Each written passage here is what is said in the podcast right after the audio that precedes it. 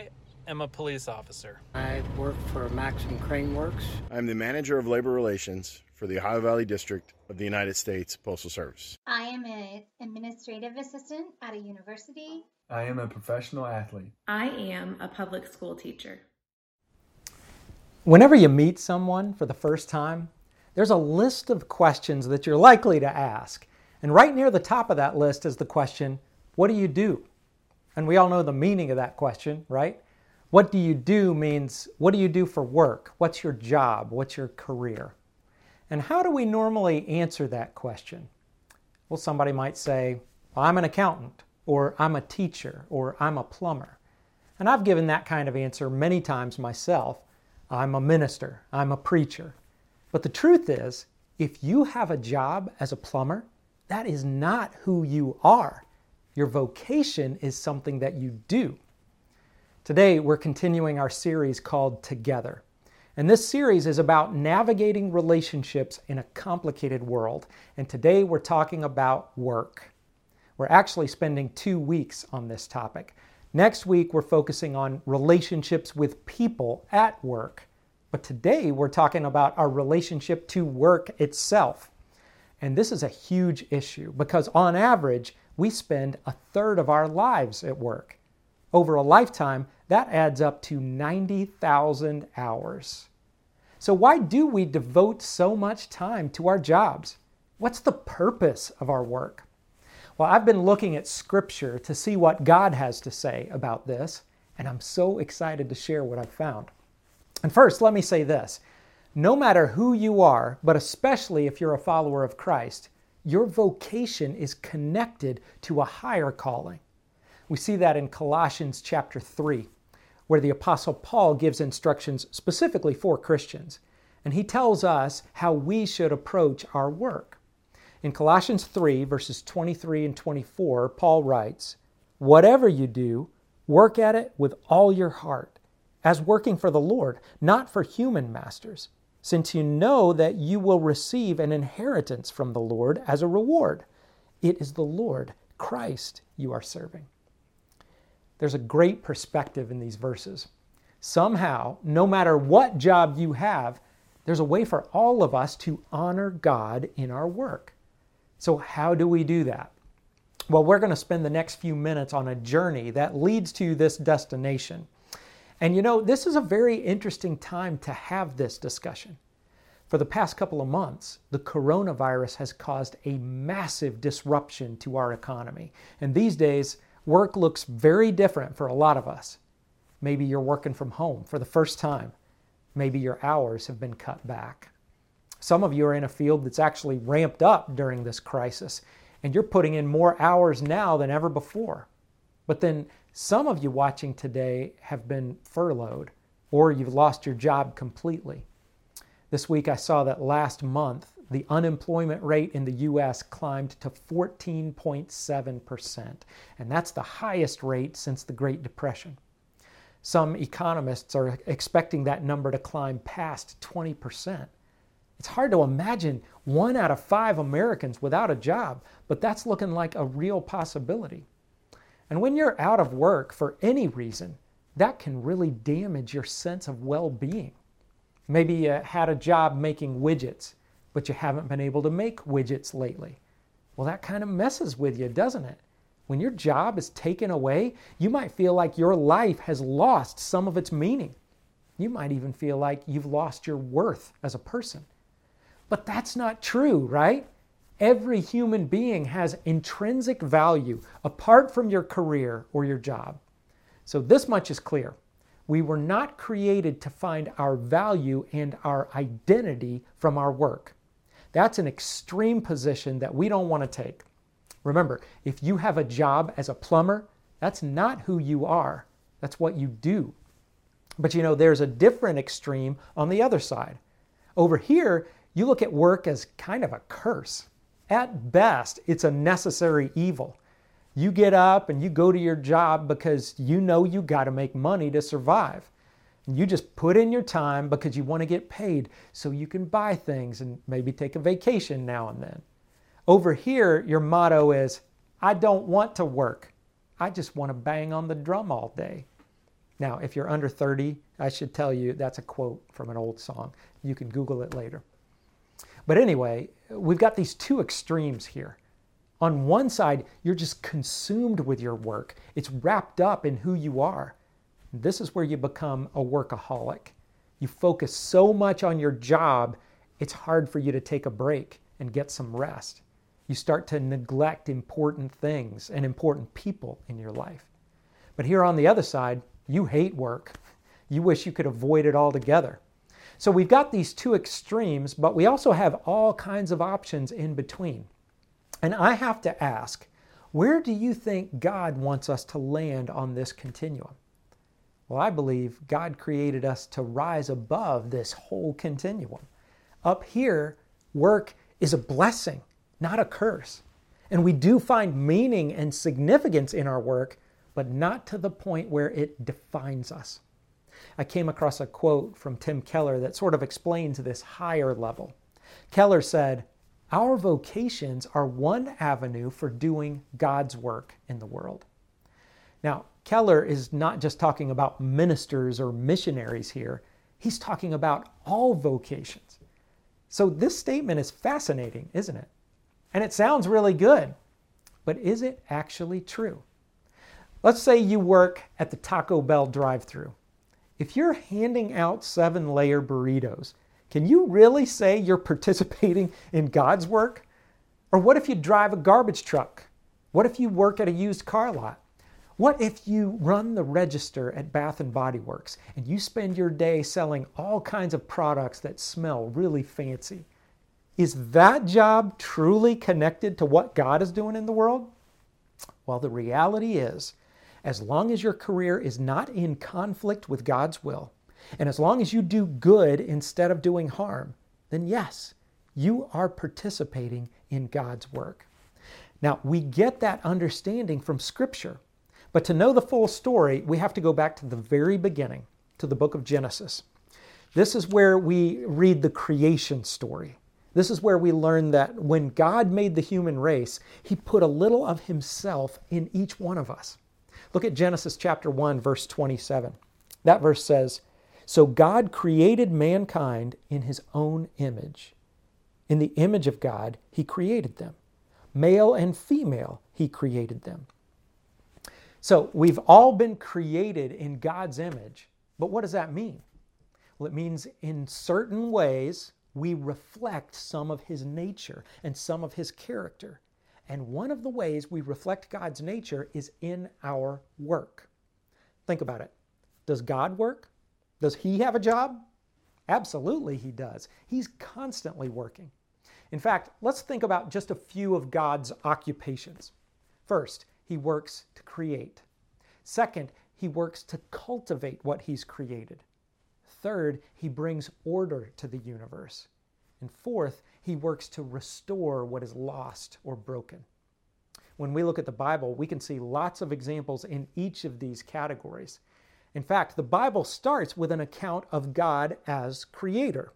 Genesis one one, the first verse in the Bible says, "In the beginning, God created the heavens and the earth." Now that's a familiar verse to many of us, but when we stop and really consider this, it's mind-blowing. God made everything we see out of nothing.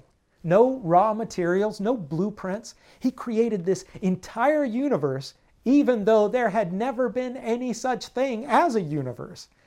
I don't know about you, but that's pretty impressive to me.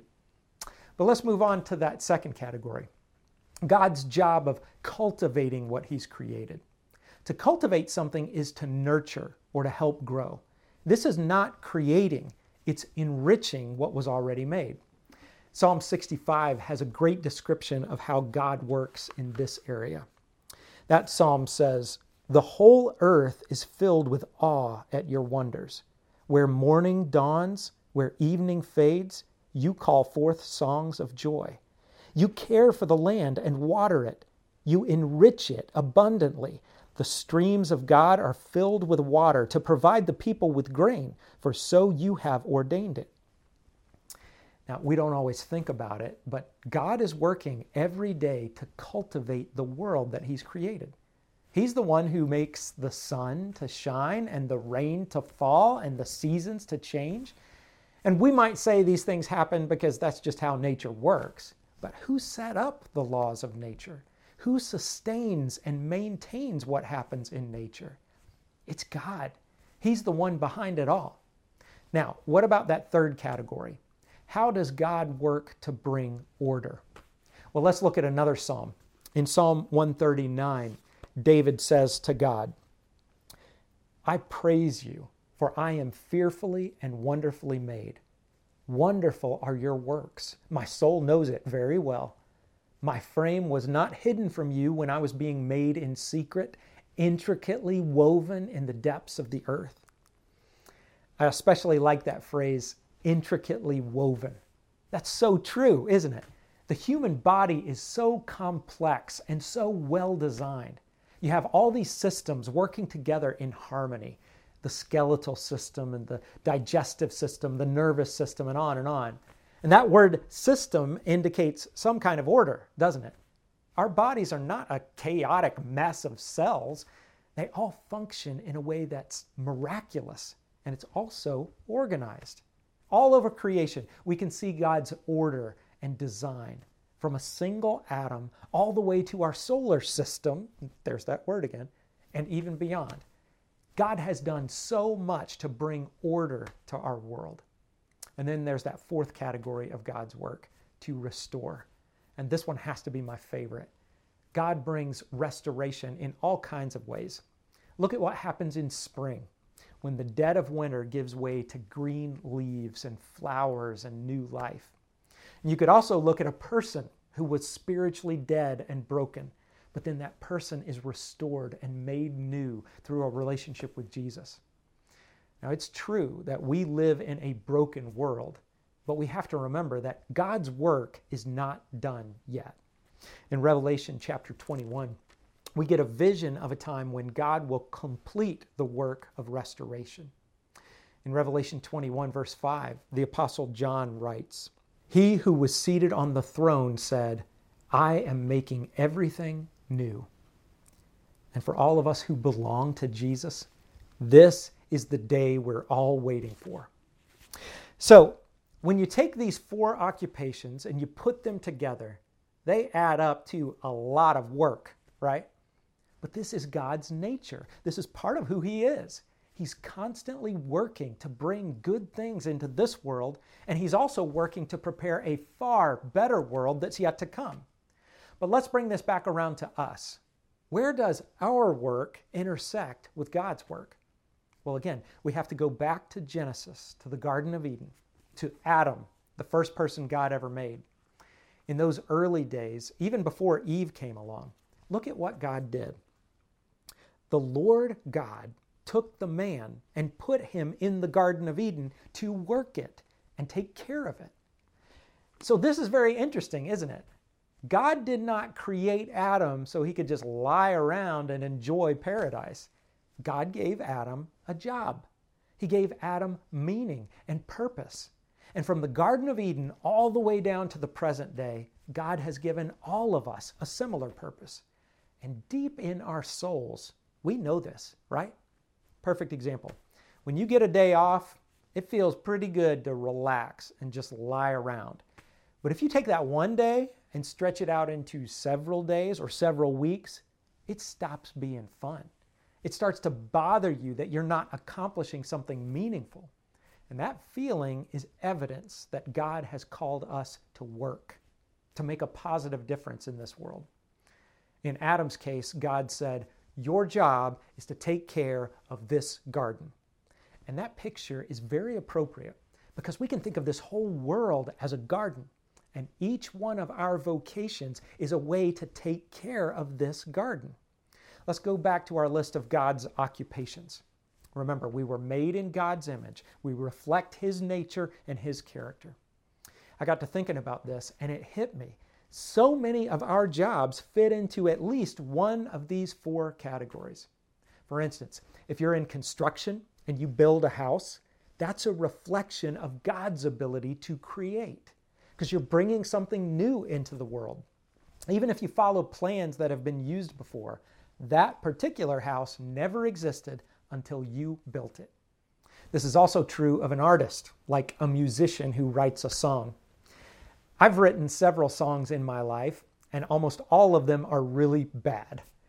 But the cool thing is, when a musician brings a new song into the world, you're creating something that no one has ever heard up to that point.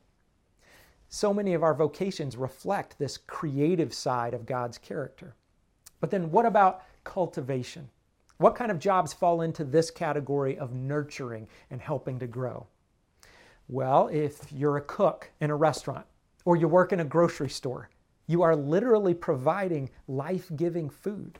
Or if you're a teacher, you're cultivating young minds. You're helping students grow and thrive and get to the point where they're making their own contributions to the world. And then what about the way God works to bring order to the universe? What jobs match up with this category? Well, one example might be an accountant. If your finances are in complete disarray, an accountant can bring order to the chaos and then help you file your tax return. This category could also include a city planner, a systems manager, or maybe Marie Kondo. Lots of possibilities here. And then there's that one last occupation, to restore. How many examples can you think of here? Well, you've got doctors and nurses and everyone in healthcare. They're all working to restore people to physical health. And then there are counselors and therapists working to restore people to a place of mental and emotional health. I also think of a friend of mine in Savannah who's an architect working in the field of historical preservation. It's fascinating to see him take an old, dilapidated building and restore it to the point where it is once again beautiful and functional. Now, there may be jobs that don't fit into any of these four categories, but I think most of what we do falls into at least one of them, maybe more. And it's been so helpful for me to see all of our work through this lens. All of our vocations provide an avenue for doing God's work in the world.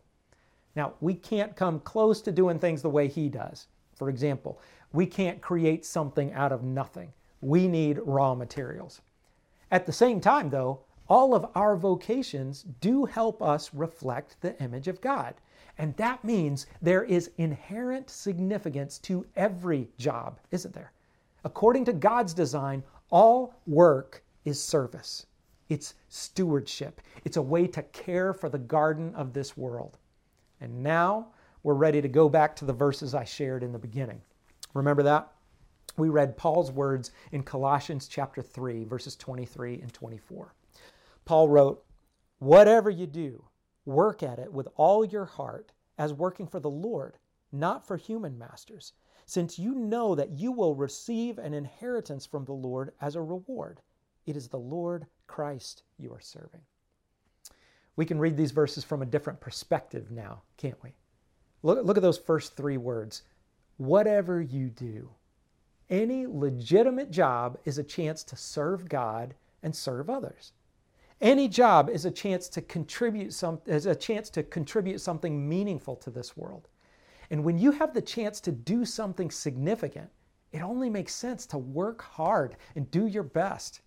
If you're making burritos, make the best burritos you can possibly make.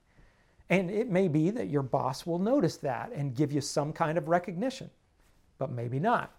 Your boss may never give you the recognition you deserve, but either way, it's okay because you can still go to work with the motivation of honoring God. You can work to fulfill the purpose He gave humanity way back in the book of Genesis. And you can think of your work as a way to reflect His image. And when that's your motivation, the reward is greater than anything you can get from this world. Hebrews chapter ten says it well. So do not throw away this confident trust in the Lord. Remember the great reward it brings you. Patient endurance is what you need now so that you will continue to do God's will. Then you will receive all that He has promised. Sometimes it's difficult to just get through the day, whether you're talking about your job or life in general. But there is a promise for every follower of Christ who keeps working and keeps serving and keeps enduring. God promises an abundant life here and now, and He promises an eternal life that will last forever. Now, if you are not yet a follower of Christ and you have not yet claimed those promises, we'd love to help you make that decision. You can go to our website, go to plum creek dot org slash connect, and we can start a conversation from there. But as we wrap this up, what's our takeaway from today? If you're watching this on a Sunday, what difference will it make on Monday? Well, hopefully we'll remember to rise above that continuum where we see work as a curse on one side and we get our identity from work on the other side. And hopefully we'll remember that no matter what job you currently have, you can make a meaningful contribution to this world. You can make a meaningful contribution even if you happen to be unemployed. You can find some way to create or cultivate or bring order or restore. I've talked about caring for the garden of this world, but for just a moment, I want to go out to my backyard and show you my literal garden. Now, I realize this garden is not large or impressive, but I wanted to show you something. Just a few days ago, my son Luke and I built this box for a raised bed. Now, this project had nothing to do with my job or my vocation, and it wasn't very difficult to put together, but building this box was extremely satisfying, and I'll tell you why. First, my son and I created something that never existed before. Second, we're bringing order to this little garden. And we're also beginning this process of cultivating and restoring the garden to a place of growth and health and productivity. But my favorite part of this whole project was that I got to do it with my son.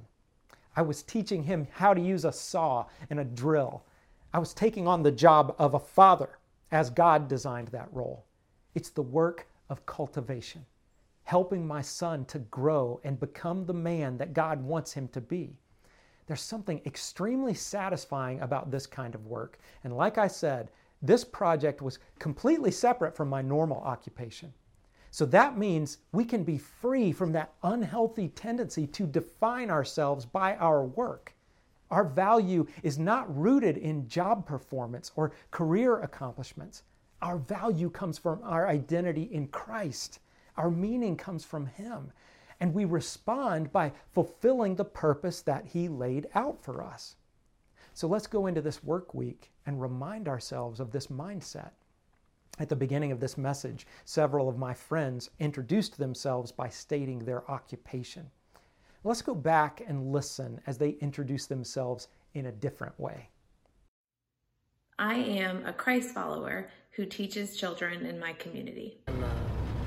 Christ follower. I follow cranes around and put them together. And I'm a Christ follower who befriends international students and shows them God's love. I'm a Christ follower whose responsibility it is to ensure that all employees are following the rules, the regulations, the policies, procedures, and the collective bargaining agreements of the United States Postal Service. I'm a Christ follower who pitches for a professional baseball team. I am a Christ follower who responds to emergency situations and works with troubled youth to help for better outcomes and safety of the community.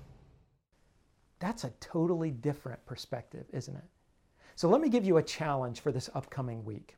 If you have made the decision to follow Jesus, your action step is to take that same statement we just heard and apply it to your specific situation. You start that sentence with, I am a Christ follower who, and then you finish by saying what it is you do. And then here's what you can do with that sentence. Go ahead, write it down, and put it in a place where you'll see it every morning. And before you start your day, before you go to work, repeat that sentence to yourself. And then pray a prayer. Say, God, help me honor you as I go to work today. And from there, whatever you do, work at it with all your heart as working for the Lord. Let's pray. Father, I thank you so much for giving meaning and significance to our lives. I thank you for connecting our work to your work. And Lord, uh, please remind us of the things that we've talked about today, that uh, our identity and our value does not come from our job performance. It comes from you. You say that we have value. You love us, which is an amazing thing. And Lord, help us to respond to that love by uh, living out the purpose that you've laid out for us, living out that ultimate purpose of uh, giving you glory and honoring you. Lord, we thank you for Jesus, who, who makes all of these things possible. And we pray this in Jesus' name. Amen.